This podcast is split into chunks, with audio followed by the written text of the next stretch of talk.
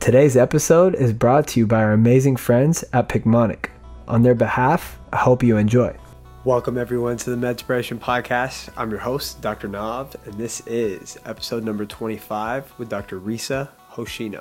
Doctors Nav Badesha and Malika Beg are both family and community medicine resident physicians at SIU Medicine. We do outpatient and inpatient medicine, so we've been seeing COVID kind of from every angle. From kids to adults to the elderly, the couple treating COVID 19 patients during their 70 to 80 hour work weeks. And both doctors recently got the COVID 19 vaccine, experiencing mild but expected side effects. I've gotten my first dose of the Moderna You've gotten both your doses of the, the Pfizer, Pfizer, now. Yeah. Uh, I'm about to get my next dose next week. Both doctors understand how some in the community might feel hesitant to take the vaccine, especially with misinformation online. Ladies and gentlemen, I hope you're having a blessed day. Thank you so much for pressing play and tuning into the Medspiration podcast, where our goal is to help you bridge the gap between medical science and your mind, body, and spirit. We're about a year and a half into this pandemic, and I've had the unfortunate experience of seeing how this virus has affected nearly every age group. And along with that, I'm answering questions about vaccines every day, and I can say from experience the large majority of patients that come to me with questions are genuinely curious. They want to do what's best for themselves and their family. So, after compiling a list of the most common questions that I receive, the following are the questions that Dr. Risa Hoshino and I will be answering during this podcast. Is the vaccine something that would be beneficial for you? What are the side effects? Who should get the vaccine? Who shouldn't? Do they cause infertility? What if you're pregnant or breastfeeding? Does it affect the menstrual cycle? What's the difference between all the shots? Should your kids get the shot? As a family medicine doctor, these are questions I get every day. And if these are questions you may have, then we made this episode with you in mind. In today's episode, we're bringing you Dr. Risa Hoshino. She's a board certified pediatrician and vaccine expert who's been working in the public health and education sector in the state of New York. What's awesome is she works with the Advisory Committee on Immunization Practices, or the ACIP, which is a group of medical and public health experts. So we get the inside scoop on how an emergency use authorization for vaccines happens. She sits in on these meetings and contributes to them. So we get a lot of insider information that I wasn't even aware of. So I'm so excited to share this with you guys. In order to understand today's episode in its entirety, we're starting with a primer on three very important concepts. Number one, how COVID 19 infects our cells. Number two, how our immune system works. And number three, how COVID vaccines work. If you're a visual learner, you can go to Medspiration's YouTube channel to watch this alongside animations and subtitles. Number one, how COVID 19 infects our cells. You may have seen pictures of the virus with its distinctive spike proteins. These spikes allow the virus to attach to specific cells in your body and infect them. When the virus enters your body, it will attach itself to one of your cells and inject its genetic information or RNA into that cell. This RNA contains instructions that will tell your cells to make more copies of the virus. These infected cells become factories, assembling new copies of the virus that can infect more cells. But don't worry, there is some inspiration. The good news is, our bodies have a defense system for foreign intruders. The immune system attacks any protein, virus, or bacteria that does not belong in our bodies. It'll break it down and then make antibodies against it, which can provide long term memory to help your body defend itself in the future. Balanced nutrition, consistent exercise, not smoking, and not being overweight can also help in maintaining immunity which is essential for the prevention and management of viral infections. Now here's the key idea for COVID vaccines like Moderna, Pfizer, J&J, and AstraZeneca. What if we could train our immune system to recognize these spikes by having our own bodies produce them? To do that, researchers took the virus's blueprint, its genetic sequence, and isolated the parts that are responsible for producing the spikes. Each of the vaccines contain instructions to build the spikes of the coronavirus. Not the virus itself, just the spikes. The vaccines contain instructions for your cells that tell them to build up the spikes in large volumes, almost like giving them a recipe to follow. Once this happens, your immune system kicks into action and starts learning how to attack this spike protein, which your body labels as an intruder. The main idea is to train the immune system to recognize and fight off the infection before it's occurred. Almost like showing your immune system a mugshot of the virus and saying, if you see this, kill it. Your immune system destroys all the spike proteins and even breaks down all the materials from the vaccines. When it's all said and done, the only thing that's left in your body are specialized B cells or memory cells. These can linger around for months or years until the same virus infects you again. When that happens, the B cells can produce the correct antibodies right away, preventing the virus from spreading and making you sick or causing severe illness. I'm so excited to get your feedback on this one, fam. Please be sure to rate, review, and subscribe. Make sure you tell every single person that you know and love about this show because it would mean the world to our team and it would help us medspire more individuals like yourself. And no matter where you are in the world, you can tag us on Instagram and we'll start a conversation with you. Tag us in your stories, share us in your posts, and we'll make sure we reach out. And a special thank you to our sponsor today, Picmonic. I personally use Picmonic in my studies for step one directly off of my iPhone. Their learning system powers thousands of mnemonic videos and quizzes that have been scientifically proven to increase long term memory retention by up to 331%. And trust me, they're not lying. There was things on the USMLEs that I would have never remembered if I didn't remember the Picmonic. It sounds crazy, but it's kind of like Cliff Notes meets Saturday morning cartoons for higher education. They help med students, NPs, PAs, PharmDs, RNs, LPNs, paramedics, and pre med students rock their course exams, boards, and become more competent healthcare providers. Picmonic has partnered with Medspiration to help make learning and memorizing easier than ever. So I know the CEO personally, and we got you a pretty sweet deal here. You could check them out for free if you sign up, you'll get instant access to a free video and quiz every day, no credit card required. You can use the promo code MEDSPIRATION for 20% off any premium subscription. Again, guys, I would really recommend checking them out and trying out their resources. I promise you won't be disappointed. We'll have a link provided to you in the description below. And now, without further ado, let the Medspiration begin. Dr. Risa Hoshino, welcome to the Medspiration podcast. Thank you so much for joining us today. I want to start by acknowledging the effort that you've been making in the public health and education sector since the surge of the pandemic. I've found myself sharing so many of your educational posts related to vaccines, and I'm really grateful for the work that you've been doing. That's why today my intention is to hopefully answer the most common questions and topics that are related to COVID 19 and the vaccines. So, without further ado, can you please introduce yourself? Yes, hi. Thank you so much for having me. I really appreciate it. I'm a huge fan of your podcast. So thank you so much. So, hi, I'm Dr. Risa Hoshino. I'm a pediatrician working in public health. And, you know, I went to NYU Medical School and went to Mount Sinai Pediatrics residency after, where I did a lot of vaccine advocacy. And now I work in public health for the past four years. And it's been a journey.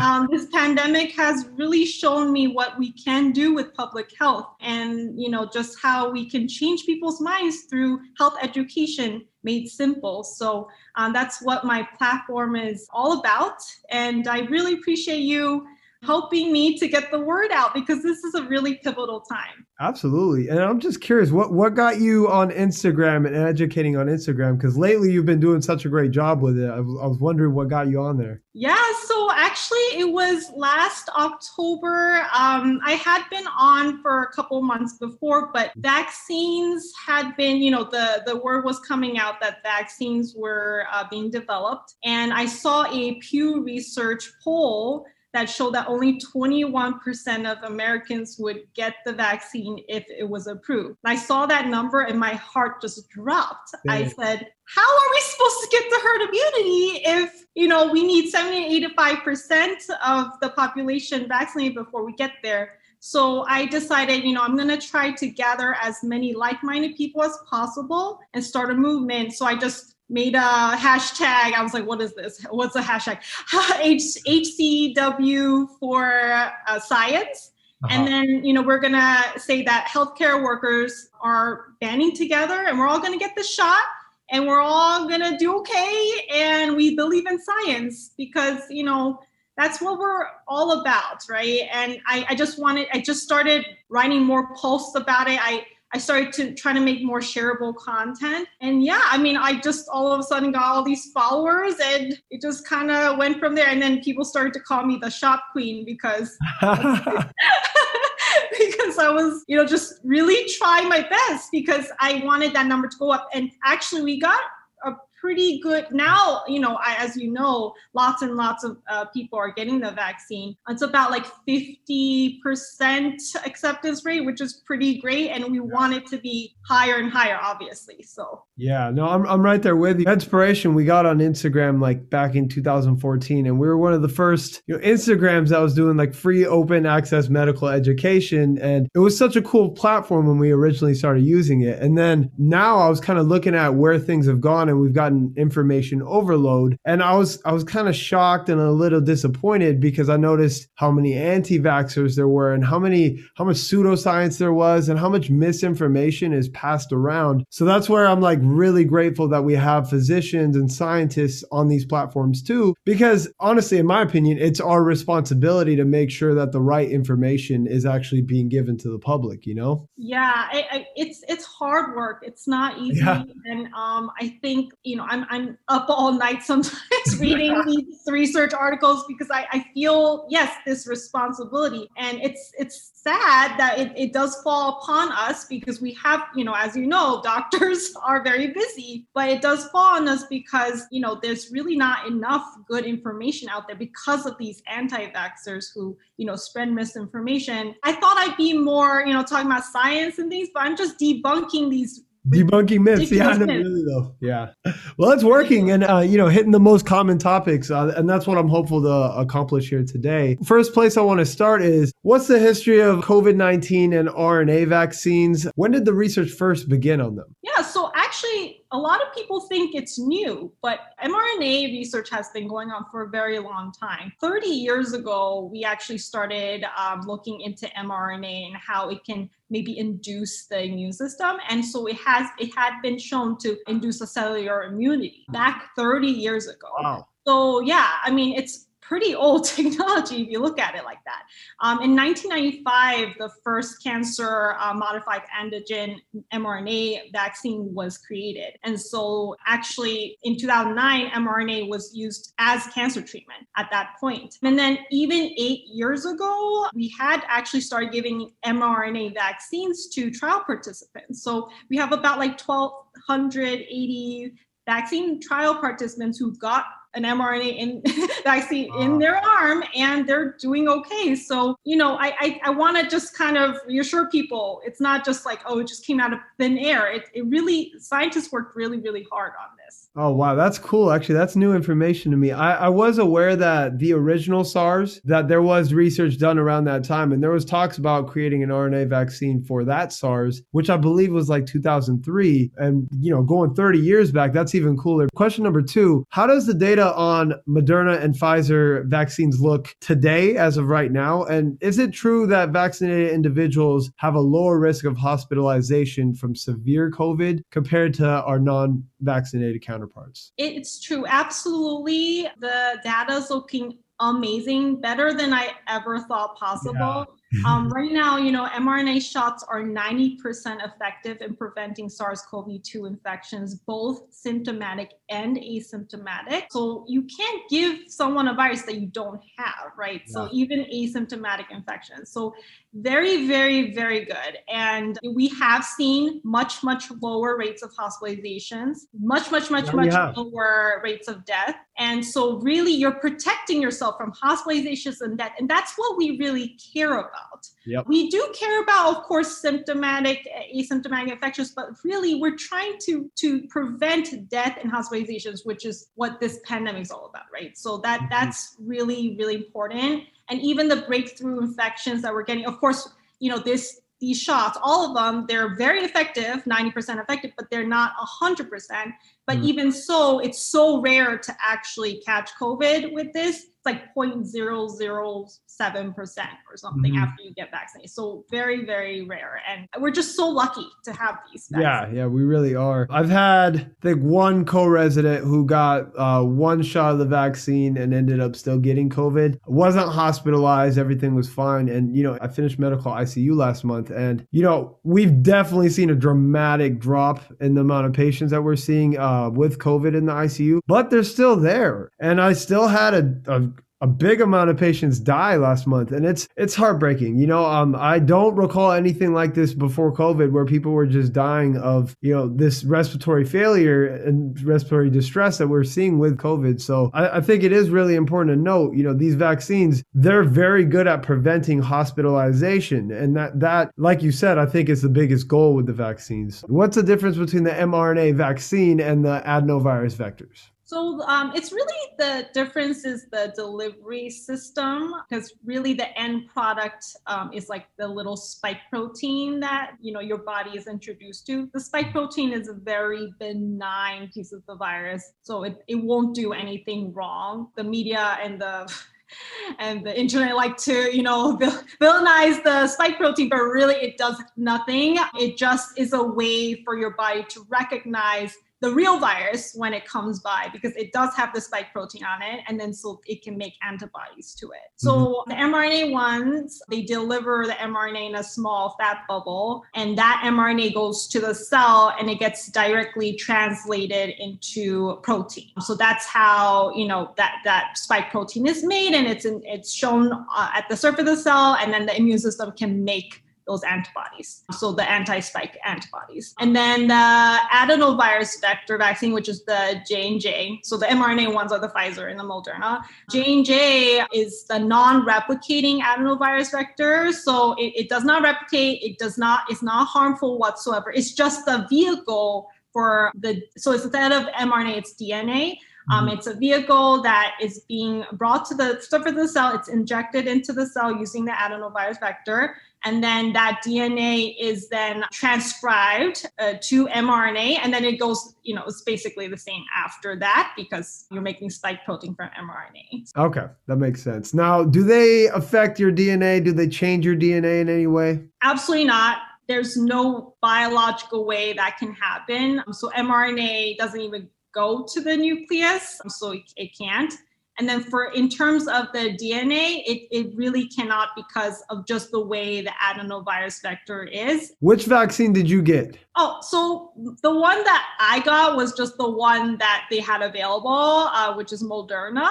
And yeah, but I would have been, I would have been happy with any of them. We are so lucky in the U.S. to have such great vaccines. Yeah, and I'm Indian, and my parents are from India. And like right now in India, it's uh, it's bad, and I think their uh, vaccination rate it's like two percent. I think it's important to note, like we're privileged, we have access to the vaccines. Uh, the people in India, it's a, it's a two percent vaccination rate, not because people are like we don't want the vaccine. It's because they don't have access to it. You know, so and we we got a lot of first world problems in this country for sure. Yep, we're privileged.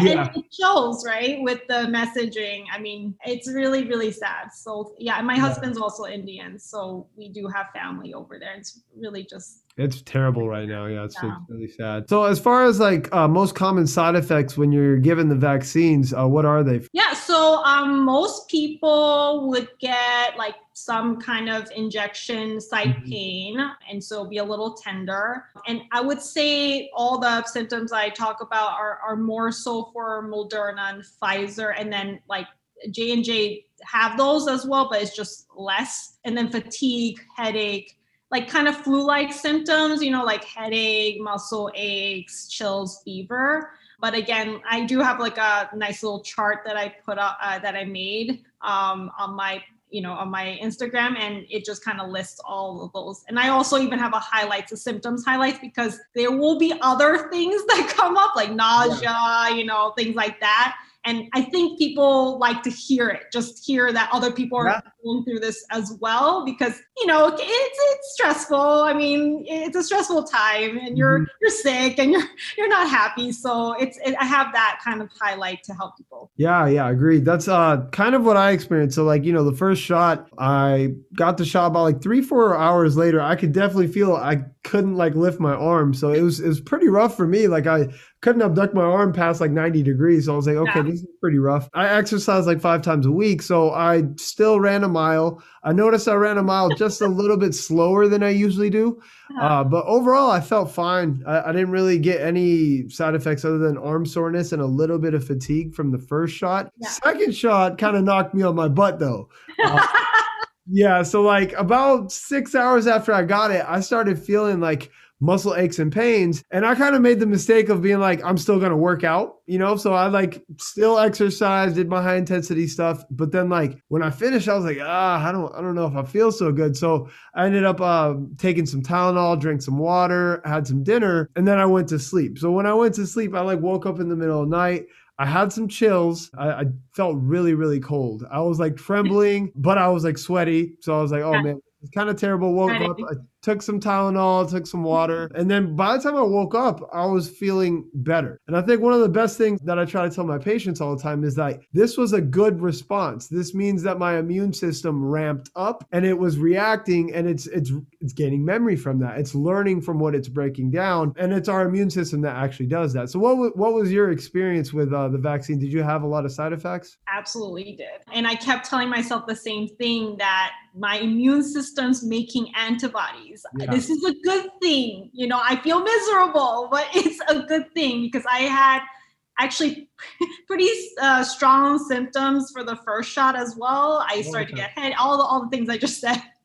plus like some nausea and you know um, i was i was pretty tired and, and that lasted maybe like two days and then the second shot it really knocked me on my butt too and i was like febrile I, it was like Oh, 103 fever Wow. yeah um, i had to take some Tylenol, and and that I I want to just say Tylenol, Motrin is okay. It's not going to blunt the immune response. A lot of people think that it will. Um, you just shouldn't take the Tylenol, ibuprofen before. Beforehand. Yeah, that's what Yeah, I tell my patients yeah. too. It should be after, like after you get symptoms that you know you can't really handle. My husband had a headache and he, he just like slept through it, so I was like, okay, fine, we don't, we don't need to give the Tylenol. But for me, I was I I had bad headaches. It was Yeah.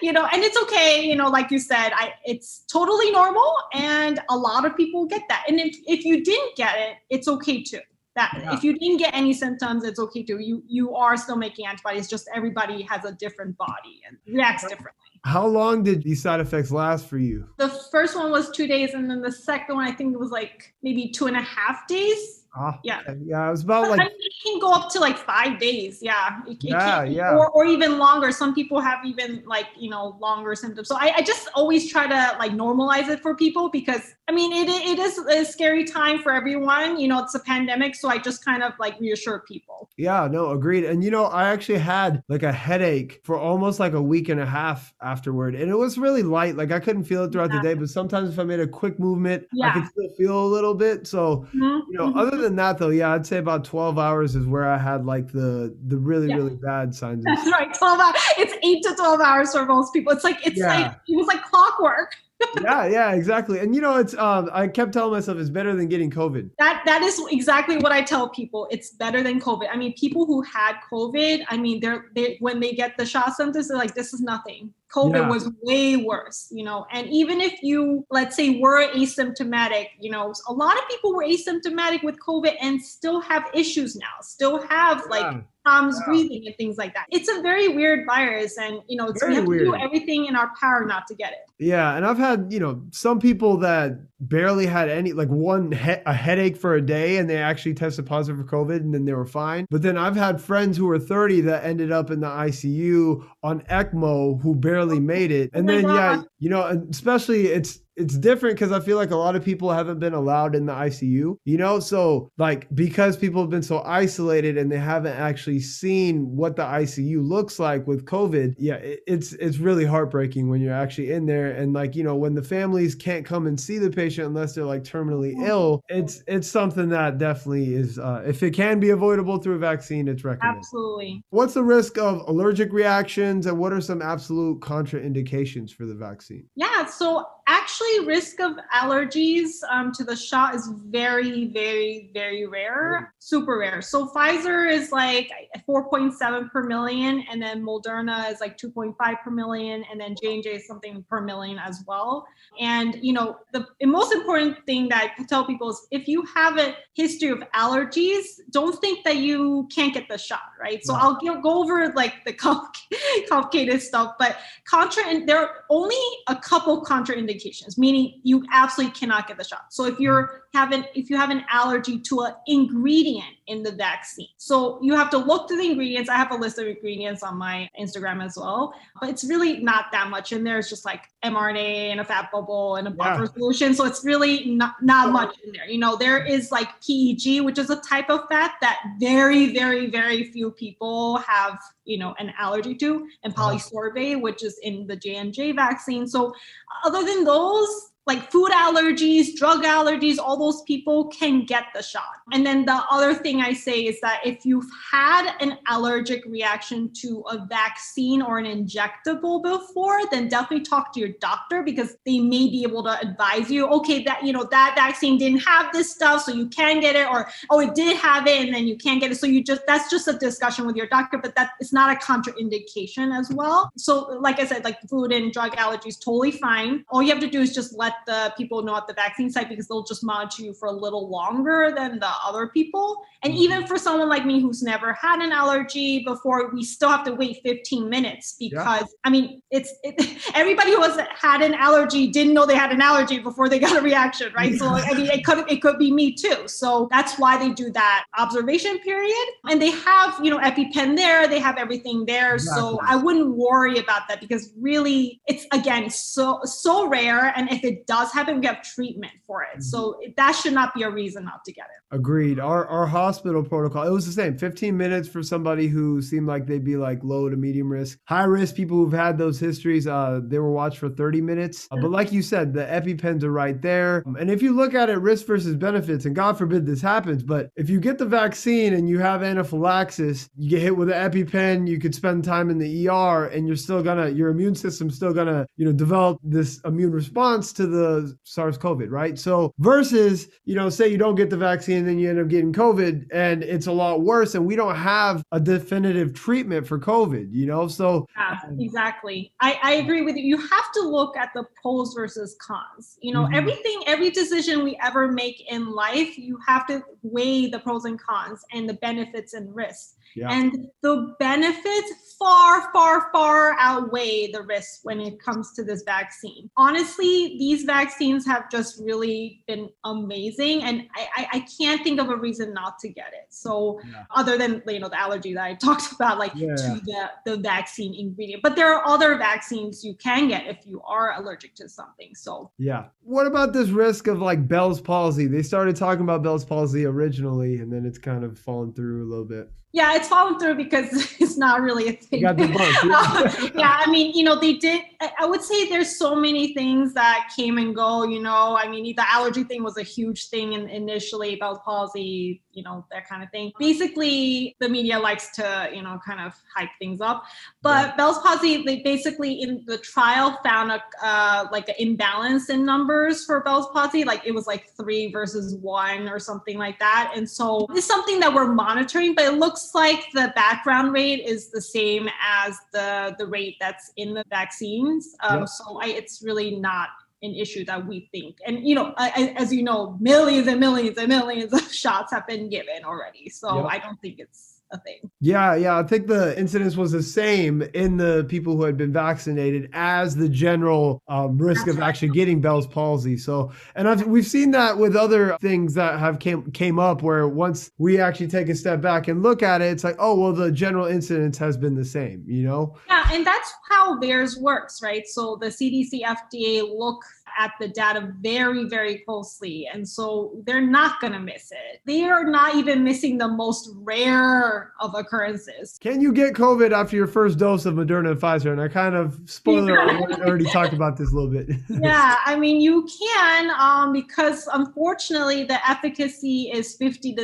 80% um, in between the first and second shot. So it is quite possible to still get COVID between. And then another thing is, and, and this is something we see in the flu shot as well, you might have already had asymptomatic COVID or pre symptomatic COVID before mm-hmm. getting the shot. So when you got the shot, you're like, okay, I didn't have COVID. And then you know, you start to develop the symptoms. You're like, oh, shoot, like I may have had COVID. And that's not like unsafe or anything, you know, and that's why we don't, you know, test for COVID before getting the shot. It's just that you'll have to wait. And I think maybe you're going to ask me that later, but you have to yeah. wait a certain amount of time before you can get your second shot.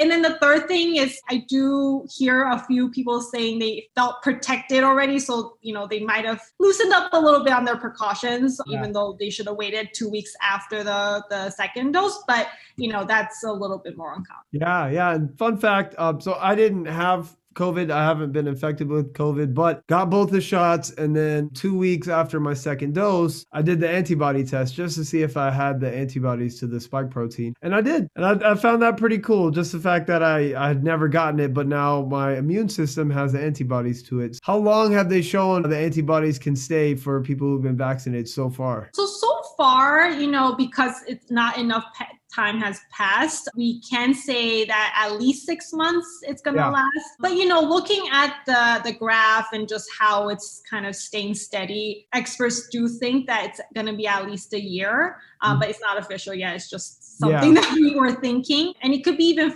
years you know mm-hmm. and that that's really a lot of vaccines last years and years i mean think about your vaccine schedule, right? You're not yeah. getting a shot like every, you know, whatever, every six months.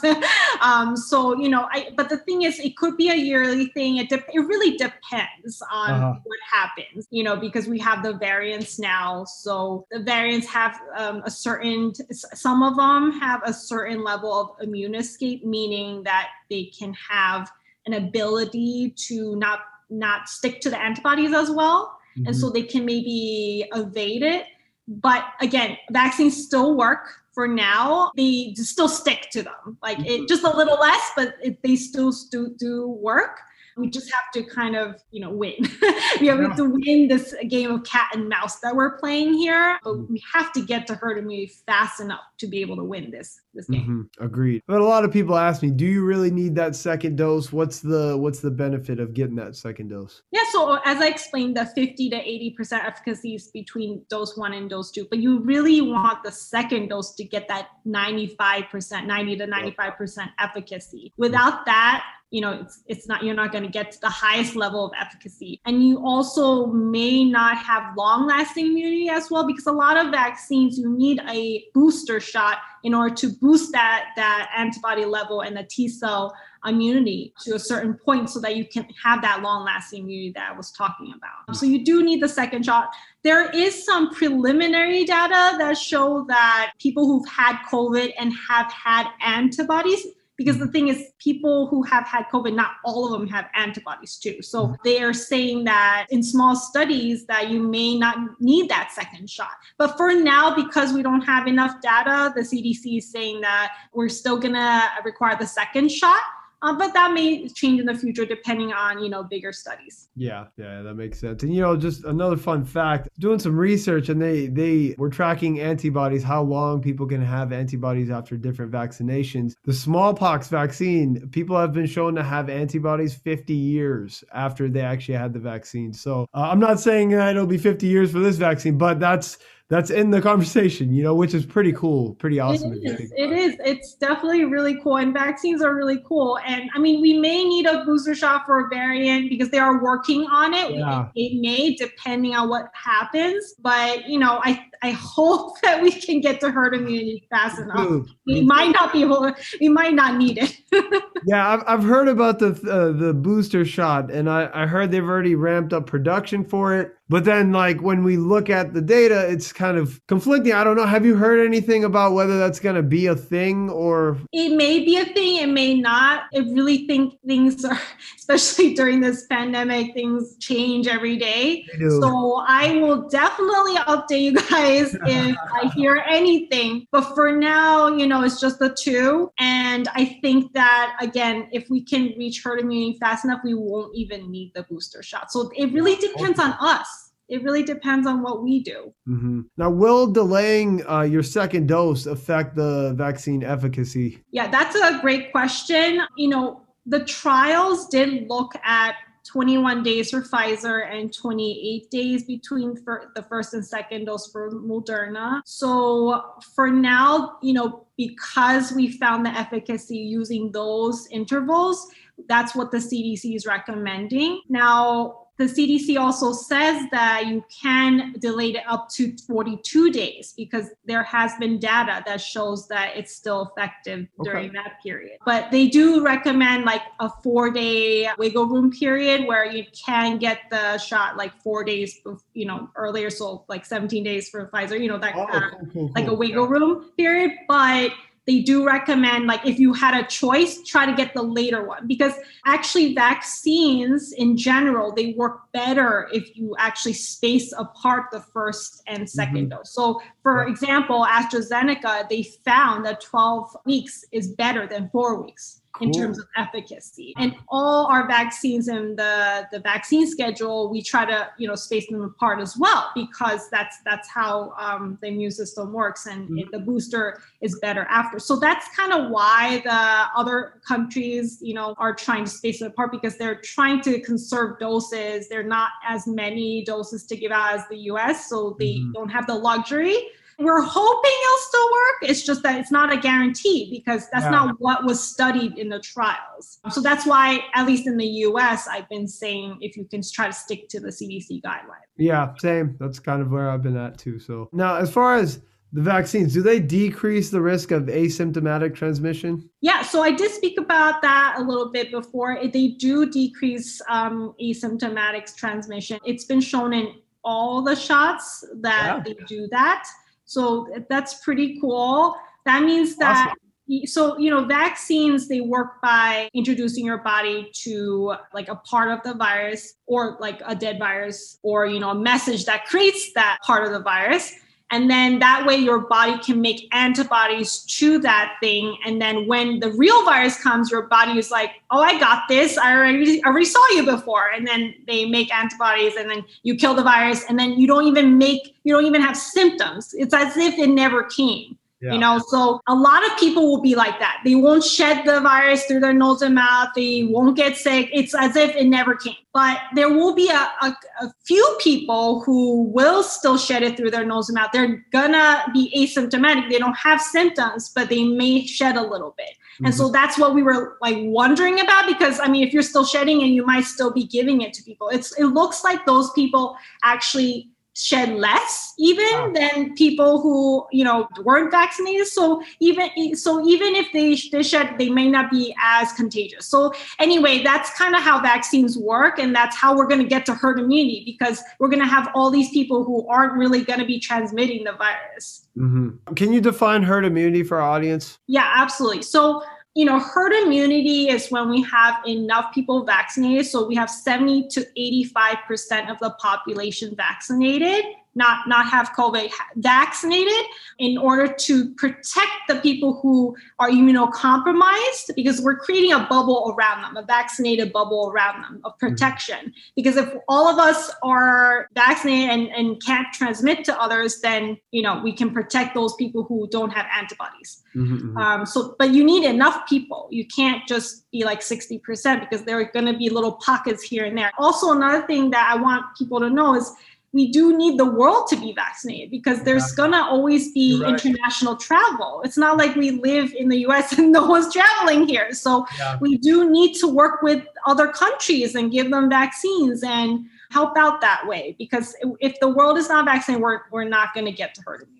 Mm-hmm. I believe we'll do it. I believe we'll do it. I know the, the latest polls showed like 80% of Americans might be okay with getting a vaccine now. I'm, I'm proud of our people. I do think that, you know, this whole social distancing uh, protocol that happened and people becoming isolated, having their freedoms taken away from them, like it, it made everybody really reactive through that period, you know? And like now, all the people that I grew up with who aren't in medicine, they've all dealt with either a death in the family or someone who was like severely ill from COVID. And over time, I've seen that shift where, where people have gone from like, no, I don't know about it to like, you know what? I think I want to protect my family, myself. Like, so I am grateful that it's getting to that point. And I, I agree with you. It's got to be outside of the US. It's got to be the globe that we got to get vaccinated at one point. So yeah, yeah fingers crossed too. I have hope too because otherwise I can't keep doing what I'm doing. I know, right? Yeah, amen. That's true. A few months back, we were talking about specific variants. And then like now it's just kind of become I think there's so many variants that we're kind of moving away from that. What do you know about the vaccines and working with like all these newer variants? Is it pretty efficacious with them or uh, does it not seem that way? So, you know, right now the all the vaccines pretty much work for all the variants. So B1351 and like B1526 and there are all these other ones and they you know each one has different mutations because the viruses love to mutate that's what they yeah. do and they're going to just keep the ones that keep the good mutations that help it evade the immune system exactly. when it when it gets to it so every time it jumps from one person to the other it can mutate and that's why it's so important to have precautions because we, we need to limit spread in order to limit mutations. Mm-hmm. So those kind so a few variants have the ability to, like I said, not be as sticky to the antibodies that we're making. So the thing that we're really, really worried about, and again, this is not even, we're not even close to this, but like maybe in the way future, if we still haven't gotten to herd immunity, maybe vaccines might not work because that's how, you know, the vaccines make antibodies and they stick to the virus. That's how it works. So if it yeah. doesn't stick at all, then we're in trouble. Yeah. But again, like that, that's going to take a long time. I don't want people to panic I just want people to know that this it, this is um, a very time sensitive issue. Agreed. You don't want to wait to get a vaccine. You mm-hmm. want to get it as soon as possible because there are all these factors that I have been talking about and why yeah. it's really time is of the essence.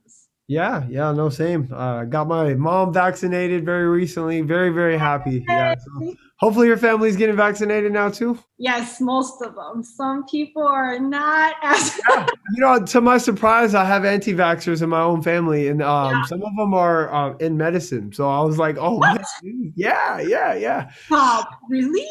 Yeah, I mean, well, they're not like medical doctors, you know, but at the at the same time, it's still pretty heartbreaking, pretty interesting to see, but you know, it is what it is. You, you may bring up a good point. There are some healthcare workers that are against the vaccine, and I, I it really breaks my heart because it breaks my heart too. This this is science, right? This is what we base our careers off of. This is what we do every single day, and yeah, and they're also telling other people not to get it, yeah, which as far as like communicating medical science like uh, maybe it hasn't been communicated as well as it can be or something you know and that's one of the things with medspiration we always want to do is you know uh, make medical science cool, you know? Because the immune system's awesome. We have like antibodies that are always protecting us like 24 7. And we have vaccines that can help you learn about something that you haven't even come into contact with. You know what's crazy is if you go to India, like polio was a big thing out there. People didn't have legs, like they couldn't walk, and like they eradicated polio because of vaccines. And mm-hmm. that, that's the difference. When you go to a third world country, mm-hmm. you see mm-hmm. people who got the vaccines and they it completely changed everything Versus, I think here, because majority of people end up vaccinated, we barely see measles anymore. We barely see these things. Again, if you don't see it with your own eyes, maybe it does it does make you think that it's not real. You know? Right, and it's true. This is this is what I tell my patients all the time. We're very privileged here. We, we are. Don't ever have to see this, and so I have had to convince people polio existed. Right. yeah, yeah. That's why we get the vaccine to keep it from coming back and people don't believe me. I have to show them pictures of actually this happening to us. Yeah. And so yeah, it's hard when and, and hopefully I'm hoping that the silver lining here is that people see that vaccines do work, that we need it. And Exactly. hopefully my job will be a little easier later because I still need to give my vaccines to my my patients. I still have vaccine hesitant parents. Oh yeah, absolutely. You're a pediatrician. I'm a family medicine doctor. Together as a unit, our specialties, we're literally we're responsible for all the kids in the United States, right? So Yeah. this next one, it's big for all the parents in the United States. The CDC they announced that they're adjusting the guidelines to include those ages 12 and up in the vaccine participation. So can you tell us more about that? Absolutely. We are so lucky to have gotten this authorization. So it's the FDA emergency use authorization for uh, 12 and up. 12 and up can get the Pfizer shot. Mhm. And really, this this authorization, I just want to say that it's very stringent process. They actually have to get the DSMB, which is the Data Safety Monitoring Board. That is an independent board that looks at all the data and then lets the pharmaceutical companies know that they found some eff- uh, high efficacy. And then that's when they can apply to the FDA for an EUA. After that, which is a very long process, because as you know, we actually knew about this since March. Mhm. They looked through it and we just now found out about this. So they've been looking through the data this whole time. ACIP, which is the advisory committee of immunization practices, is the expert panel that looks at the data again, full of experts, including pediatricians, because as you know, pediatricians are the experts for kids and vaccines, actually. And they deemed it safe and effective, as well as American Academy of Pediatrics, too. I just got back from a meeting from there last week. Everyone's on the same page about this. We are really excited because as you know, kids can be affected by COVID. They do contribute to hospitalizations and death as well. Of course, children aren't nearly as affected as adults, but if it's your child, you know, it doesn't really matter what the numbers are. No, okay, so that's really cool because you taught me a few new things. It's reassuring to know how many other independent entities are involved, and that's so important, you know, because uh, there could be a lot of bias, but then when you have a lot of independent entities uh, with a lot of different experts uh, coming together to the same conclusion, it is very, very reassuring, you know. Yeah. And I do want to take this time to kind of talk about the data. So, as far as the Pfizer vaccine and children, so can you tell us more about that? Yeah, so they actually looked at over 2,000, almost 3,000 children, and half of them got the Pfizer shot, half of them got the placebo. Mhm. And they found that it was 100% efficacious. So the Pfizer shot was 100% efficacious, which is unheard of, right? I mean, that's amazing. Yes, the numbers are smaller, but as you know, real world data has been showing 90 plus percent effectiveness actually in the real Mhm. world. And then on top of that, they found that antibody levels were higher among the 12 to 15 group versus the 16 to 25 group.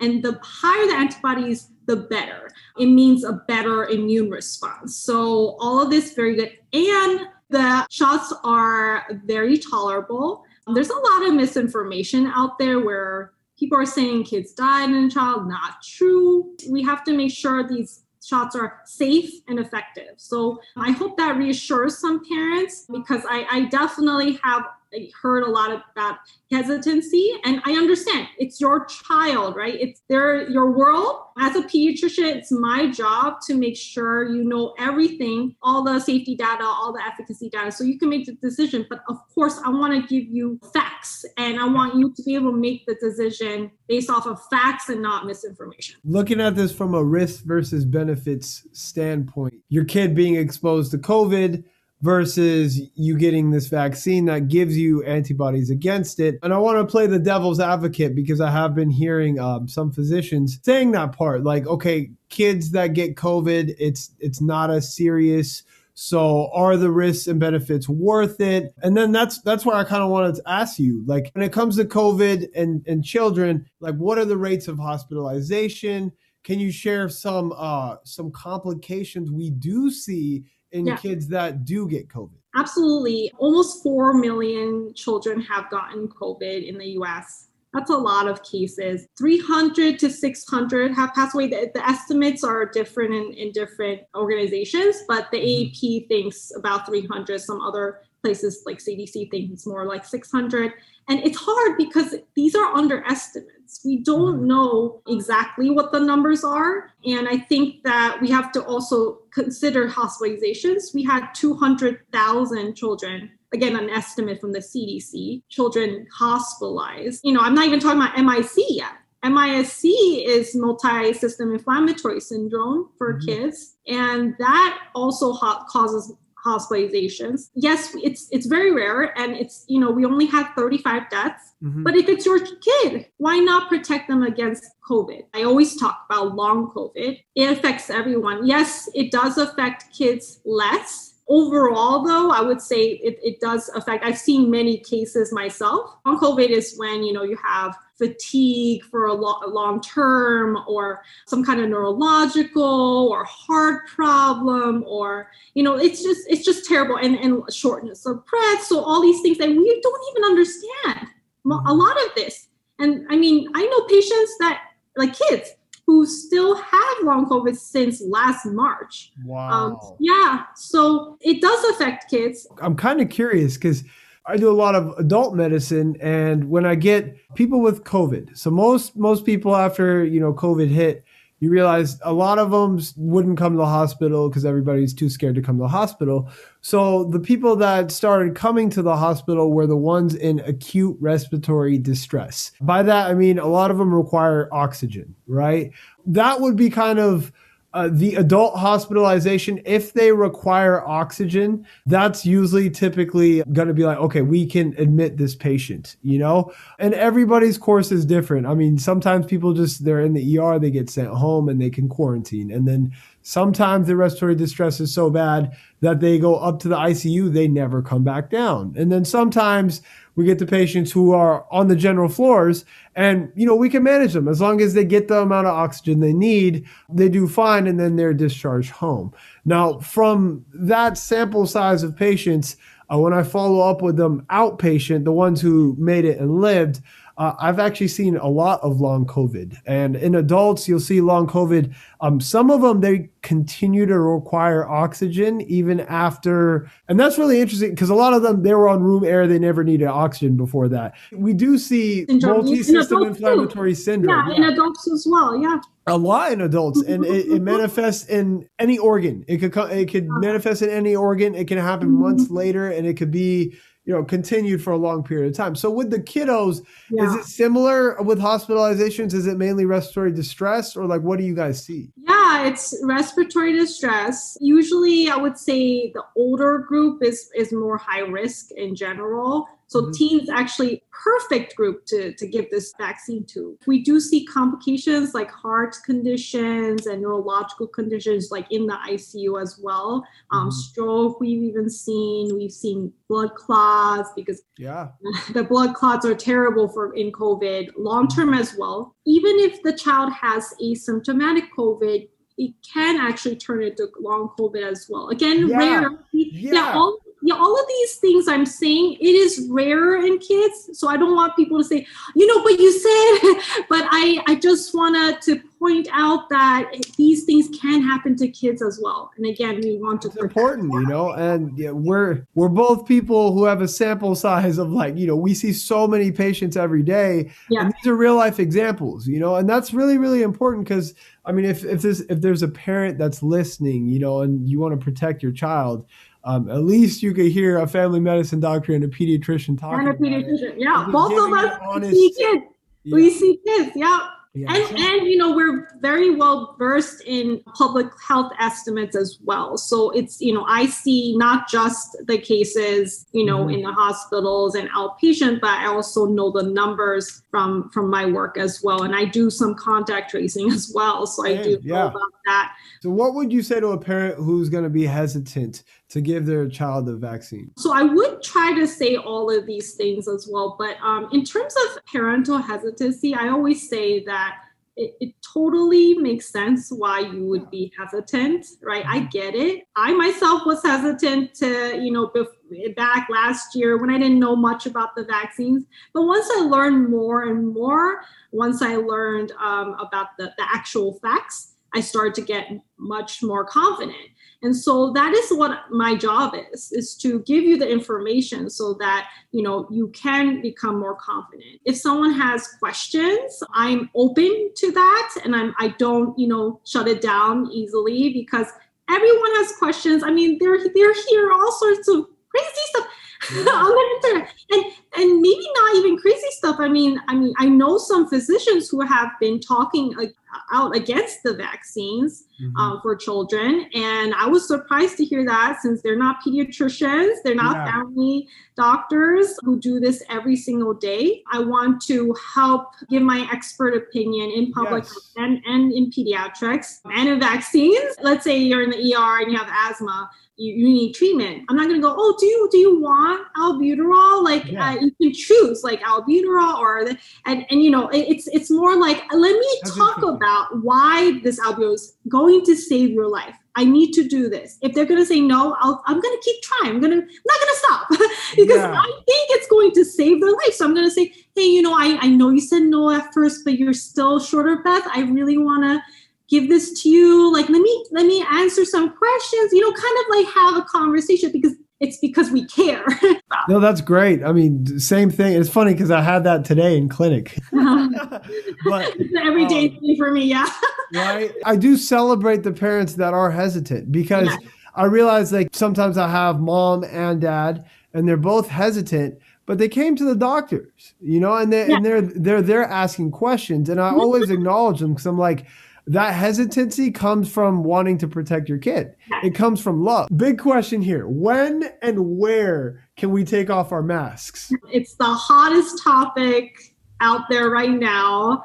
Um, as of today, a lot of people are, are living right now. Yeah. yeah. So, you know, I think there are multiple sides. I think that it's it's also hard because a lot of experts have different opinions. I mean, I haven't actually heard one person share like the same exact opinion as me. I mean, maybe right. similar, but mm-hmm. I think even maybe my opinion would be a little bit different from yours. So I've heard all sorts of things, you know, and I think I just want to first to say that the CDC made these guidelines because vaccines are safe and effective. That that is true. Uh, that science has shown time and time again with real world data that vaccines prevent asymptomatic and symptomatic disease. Even when there's a breakthrough case, meaning that a person who's uh, uh, who's vaccinated somehow caught COVID. Usually, it's from a unvaccinated person. Those cases, for the vast majority of the time, are asymptomatic or mild. There was a sports team that you know had an outbreak, and they all got Johnson and Johnson, but all those cases, they, you know, they oh, had, wasn't that the Yankees? Yeah, yeah, Yankees. Yeah, they had gotten it from one case, like who had not been vaccinated. Oh then, no way! I didn't know that. Yeah, and then basically it was like maybe eight cases, and all of them were mild, and they they did not see that it was transmitted to other people outside the, wow, the yeah cohort. Yeah, so basically it means, right, if you're gonna get it and they have a big breakthrough case. I've been saying this since October actually. But when people would ask me how do vaccines work, I would just explain it just like that. Those mild and asymptomatic cases um, have a lower viral load in general and so then when you know that that's maybe why they're not able to transmit it as easily as like let's say a, a person who's unvaccinated that viral load is going to be high in that mm. person and then they're much you know more capable of transmitting that virus now i do think that the communication and the nuances could have been better communicated we're not saying these guidelines in a vacuum. We're we're humans, and public health is is all about that too, right? Yeah. It's all about how how do people react to certain news i think that we have to remember that there might be people and communities left behind i mean as a pediatrician um, i always think about kids kids are always left behind yet again there are guidelines that don't include children. Parents, you know, may be scrambling to figure out what to do because now, as my next point, is that, you know, trust, right? Like we have to trust that people will mask if they're unvaccinated. How are we going to be able to verify that? That that's not going to be easy, and and it's going to be left up to individual businesses to figure that out, which they already have so much burden. We don't have a vaccine passport, and that's something I wish, I really, really wish we had before mm-hmm. they made these guidelines. I mean, other communities that are, you know, high risk, like uh, Black and Brown communities, low socioeconomic communities, they have a high rate of hesitancy, which makes sense because of their history, because they don't have access to health uh, resources as well as affluent communities it's not their fault that they're hesitant. They might not be able to take off from work. There's so many issues here, as well as you know, compromised, medically complex patients. Those and, and they they I felt like when I was talking to them, to to many of these uh, people in the communities and they were vaccinated, they were happy to go outside finally, and now I feel like they're now feeling yeah. uh, more anxious again and not knowing what to do. So, since COVID happened, what the doctors were doing in the hospital was we wore our N95s yeah. and then we wore a surgical mask on top of that. Yeah. We are double masking from the start. That's how it's been. And since I got vaccinated, I still double mask. When mm. I'm down in the ER, if I'm in the ICU, I'm with a COVID patient. I'm double masking. I'm, yeah. I'm wearing my eye protection and I'm wearing my the gowns, I'm wearing the gloves, like I'm I'm getting all the way prepared for it, you know? Yeah. So and since I've been seeing patients, I can't tell you when I'll feel comfortable taking off my mask and seeing patients. Yeah. Not anytime in the future. I don't think this, I, I know that this is a big deal for like the general pu- public, but I'm a resident. I spend 80 hours a week seeing patients. Yeah, so for me, I mean, it didn't change much because I'm still going to be masking, you know. And my wife and I, we went out to eat. I'm still masking. I, I just, I don't know. Um, I, I don't feel comfortable uh, unmasking, even though I know I'm vaccinated and I'm probably protected.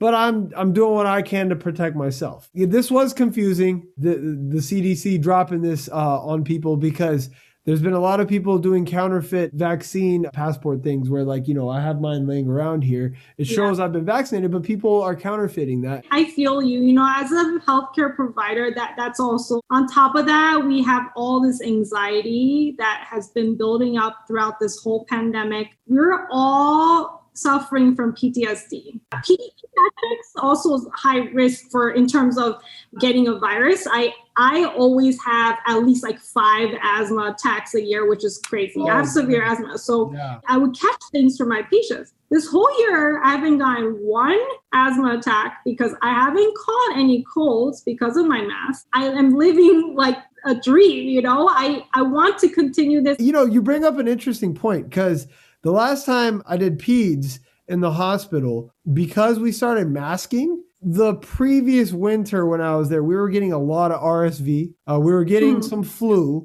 and you're getting a lot of kids who just needed oxygen, right? But then uh, this last year, there was no kids in the hospital. And, I, you know, I think some of it might have been like people are just afraid to bring their kids to the hospital.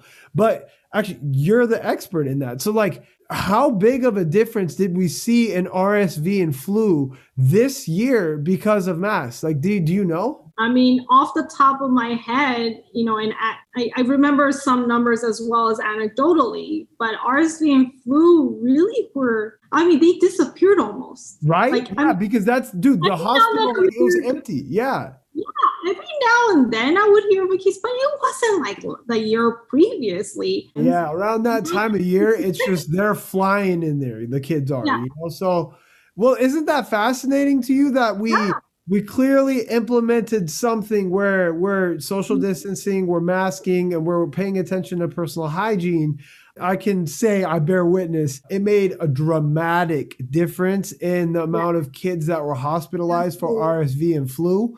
We actually are seeing a few cases now, and, and it is creeping up in terms of RSV and flu because of some relaxation of precautions. So I do still suggest to my patients continue to wear a mask. I mean, this is especially for kids who have asthma, high risk situations. People have to realize kids are unvaccinated and we have to treat them as such. I feel like a lot of people felt like their freedoms were taken away with with a lot of this stuff. What I can say is now the vaccines are available. We know that the vaccines can protect you. For the individuals out there who choose not to get vaccinated, who choose to not wear a mask, it's out there for you, you know? And if you chose to protect yourself, you did. If you didn't, I mean, you have your freedom. Uh, there have been a lot of reports actually about the vaccine affecting the menstrual cycle, and I've had tons of patients mention it as well. So, what have we learned, and can it affect fertility? That's one of the most common questions I get too. Yeah, that's the number one question I get.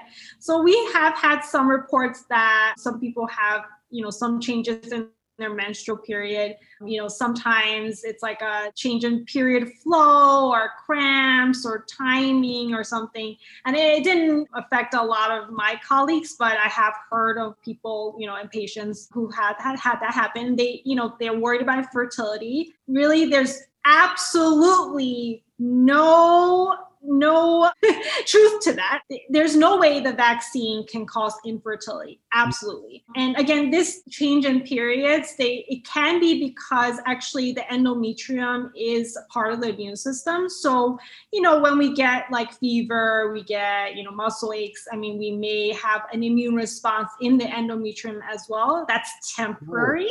And yeah. so you may for that month get, you know, something different maybe it'll come early whatever you know. I don't want people to freak out because it, it's definitely something that can be explained biologically. It's biologically plausible and it has nothing to do with infertility I, I, just want people to know that it's a myth yeah. because I keep getting asked this question more than any other okay. question. Yeah, yeah, yeah. I mean, there was even a preprint that showed that the ovarian function ha- is not changed whatsoever. I mean, I can't even believe they even had to look into that, but they did because of all these myths. question. Yeah. Yes, that have been going around. But I mean, ACOG, which is the American College of OBGYN, the Society of Maternal Fetal Medicine, everybody has been saying really there's nothing. There's nothing there. And i don't i don't want people to think that. Is there a risk of miscarriage after being vaccinated? No no. So uh, infertility miscarriage not none of that. Yeah.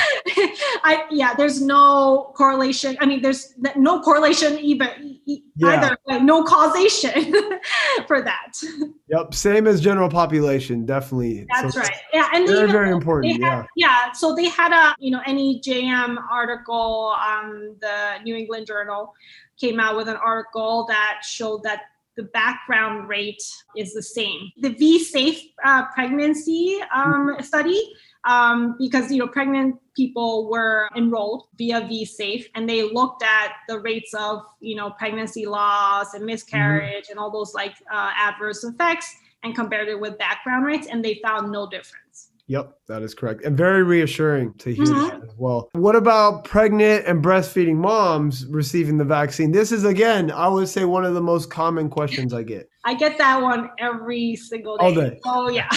Yes. Um, pregnant people and their infants are at high, high risk for complications from COVID. Yeah. And that's why it's such an important topic. So, ACOG, which is the experts, they're the experts for pregnant people, they are they want people to have a choice and should be allowed to get the COVID vaccine. You know, initially there wasn't as much data because, you know, pregnant people were not included in the trials. Yep. But now we have 100,000 people who are pregnant who got the vaccine, no red flags at all. Dr. Walensky from the CDC, who's the director, recently, you know, gave a recommendation and said people should just get it pregnant people should get it. So we're getting closer to like just like a full on recommendation. The CDC website hasn't been updated to be official yet, but I think it's coming. Mm-hmm. And like I mentioned, the New England Journal had shown there's really no risk. mRNA shots are safe in pregnant people.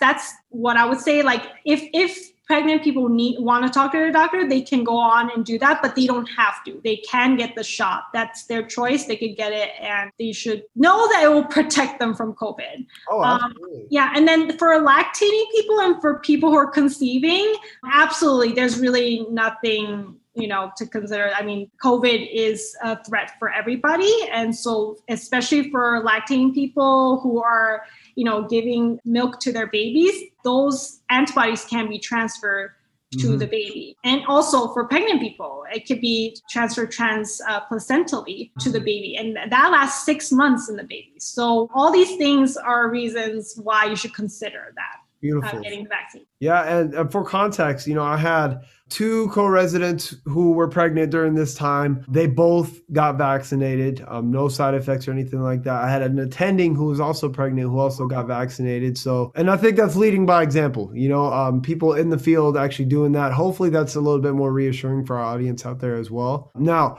what is the latest news regarding the J and J vaccine? Yeah, a lot has happened. Yep. Until all the meetings, they're like 10 hours long, but I was there.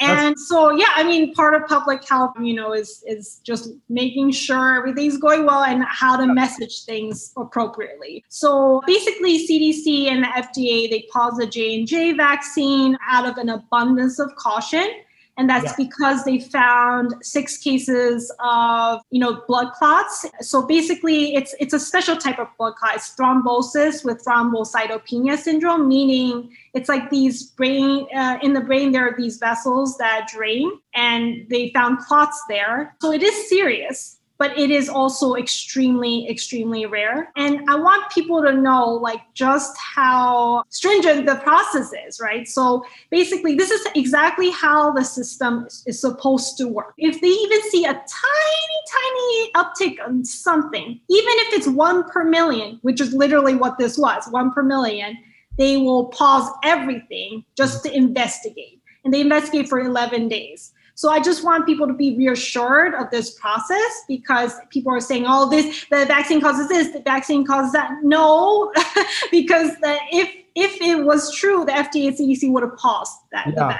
Mm-hmm. So basically, they uh, looked at everything and they did find that there were 15 total cases of TTS, which is what I was talking about, but it was out of 8 million doses. So it is wow. very. Okay very very rare. It's like 0.000 you know percent. But they did see that it was an increased rate in 18 to 50 year old in, in women of 18 to 15 year old age group. Okay. So it is important to note that because you know it's seven per million. It's still really really rare. 7 mm-hmm. per million is like ridiculous right? Yeah. you don't even think about those risks really. Yeah. And again for a vaccine like that that saves your life from covid it, it's like you know right. you just have to weigh the pros and cons so for people who in that age group and they're women because men it, it didn't seem to really affect yeah. men it was like zero per million for men and then for above 50 it was like two per million so those age groups are not you know it's not as much of a concern but mm-hmm. if you're in this age group then you can consider getting the mrna shot just because in the us we are so lucky to yeah yeah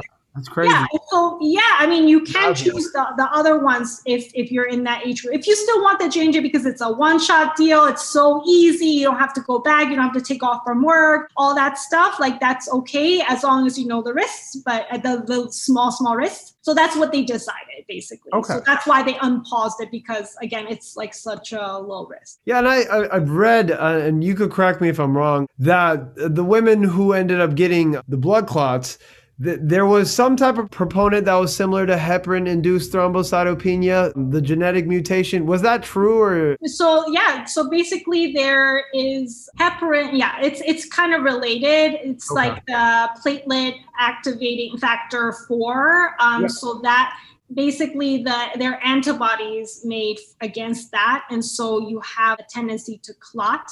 Uh, mm-hmm. The platelets to clot. And so it is similar. That's why we want to avoid giving heparin if you're suspicious of that. If you see someone who comes in, very important, yeah. Comes, yeah, headache and like you know, like really really bad headache, like not just like a regular headache, it's like like really bad. Like um, and then abdominal pain, leg swelling. You know, there it's all on the CDC website, but it's it's it's not going to be like you got the shot and you feel flu flu like symptoms. It's yeah. going to be different, you know? Mm-hmm. Um, so I think that th- those kind of, I mean, it's all written in the seeds because I think it as a clinician is super important to know about oh, this. Yeah. Uh, even though it's rare, we still have to be on the lookout. And then also on the FDA EUA fact sheet, they did add those kind of warnings so that people know. That's great. That's great information. When do you think we can reach herd immunity? When uh, are we doing anything to kind of track that and project when we could potentially reach it? It's really hard to to yeah. kind of project, but I'm hoping at least by the end of this year. I, I that's more of a conservative estimate. A lot of people are saying even like fall Wow. uh, this year. So really, I mean, I don't know. I I, I usually go the conservative route, and I've been You're right. It's probably a good idea. my predictions have been pretty good lately. So.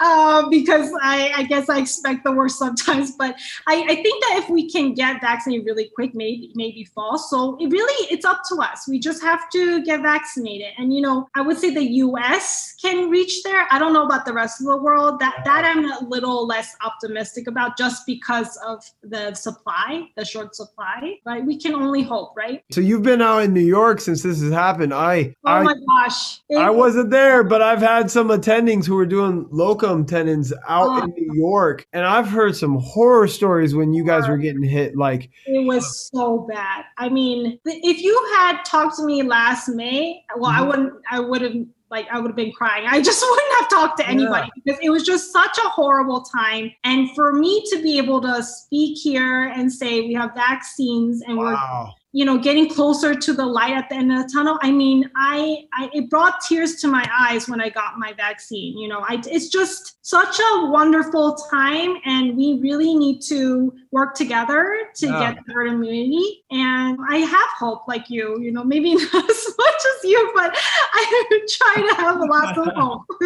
same. I like I said, I finished ICU, and my attending who was out in New York, he told me some heartbreaking stories. He said there was a hospital that had like 300 cases of acute respiratory distress syndrome all at the same time, and people were dying like at such a high rate that all the all the healthcare workers would just they would leave crying every day not knowing what to do or what to say. And you know we we got hit pretty hard out here in illinois but i i when i heard these stories i was like no we didn't have like 300 cases of ards all at the same time and like run out of vents and stuff like that. So Uh, that was just gut wrenching though. I can't even imagine like the ptsd as a as a healthcare provider you would have seeing stuff like that you know? Yeah, it was really rough in New York, and we just didn't want the rest of the U.S. to suffer the way we did. But unfortunately, because precautions were met in some areas, you know, they did have something close to us, and it just it breaks my heart. It really breaks my heart because re- history does repeat itself a lot of the time, Yeah, and I just was hoping it wouldn't. Yeah. Unfortunately, it's happening everywhere around the world, and I hope that we can get the word out to get these vaccines because while precautions are important, vaccines really are the way to end this pandemic. The light is at the end of the tunnel. Agreed. And Dr. Risa, you are doing your part. I want to acknowledge you for doing your part because your posts are awesome. They're simple, they're digestible. I, I share them all the time. How can our audience uh, reach you? How can they get in contact with you and kind of know what you're up to? Um, thank you so much. I really appreciate it. So I'm on Instagram at dr.risahoshino, and they and anyone can follow me and they can DM me. I try to answer my DMs, but I do have I think like 57,000 followers now, so it is getting a little harder. But you can comment on my posts. I usually try to at least comment back because I want people to see the answers to, to common questions Yeah. and yeah i mean i'm i'm really happy to to help and please you know share share not just my posts but you know science communicators posts because Yeah. if you can boost our posts it, they will They make a hopefully yeah, Yeah. you know because the thing is the the anti-vaxxers they their posts are shared like crazy and so the algorithm loves it and so it gets it gets seen by so many people my posts not so much because it's not as you know juicy as uh, like a neurodegenerative diseases Yeah. or something like that being caused by vaccine which is not true that's a myth Yeah. Uh, um so Exactly. Yeah so if you can you know like it po- uh, share it comment that that will be very helpful for all of us science communicators You're so right. You know, I, I did this huge thing at a, at a conference um, very recently where I was talking about the benefits of social media and the benefits of healthcare providers having social media and doing education through it. And I was talking about like the anti vaccine community and how they mobilize and how they have like, I mean, they're unified. and they, they like they, I, it's unreal like how how much traction they're gaining off of something that's back with no evidence you know so and that's where i feel like yeah like you were saying it's it's our responsibility now to to fight that to combat that with real medical science so our general population. And I've noticed most people they're genuinely curious. Most people just want to know the truth and they're they're very curious so they'll ask a lot of questions, you know. So those are the people that I feel like we can really reach when we share these type of things with them. They think that we're the ones um, spreading the misinformation. So it's it's it's um, a toxic cycle. Well, Dr. Risa, thank you so much for joining us. This was really good. Um, this was so packed with information. Uh, I can't wait to get this out to our audience. I can't wait to hear what they have to say. So thank you so much for joining us. I really appreciate your time and your energy. Thank you so much. I really enjoyed being with you and talking to you about this stuff. It's really a passion of mine. And I hope that everyone can get vaccinated. Yeah, I hope so too. There you have it, folks. I hope you guys left this one feeling med-inspired. If you learned something new, or if you genuinely enjoyed this episode, Please don't forget to subscribe to our podcast and rate it five stars. Medspiration is a 501c3 nonprofit charity organization. The more you help us grow, the more people we're able to help. Let's make a commitment together, guys, and attempt to be the best possible version of ourselves, no matter what life throws at us, mentally, physically, and spiritually. As always, you know what time it is. It's time to get out there and to do something med-spiring.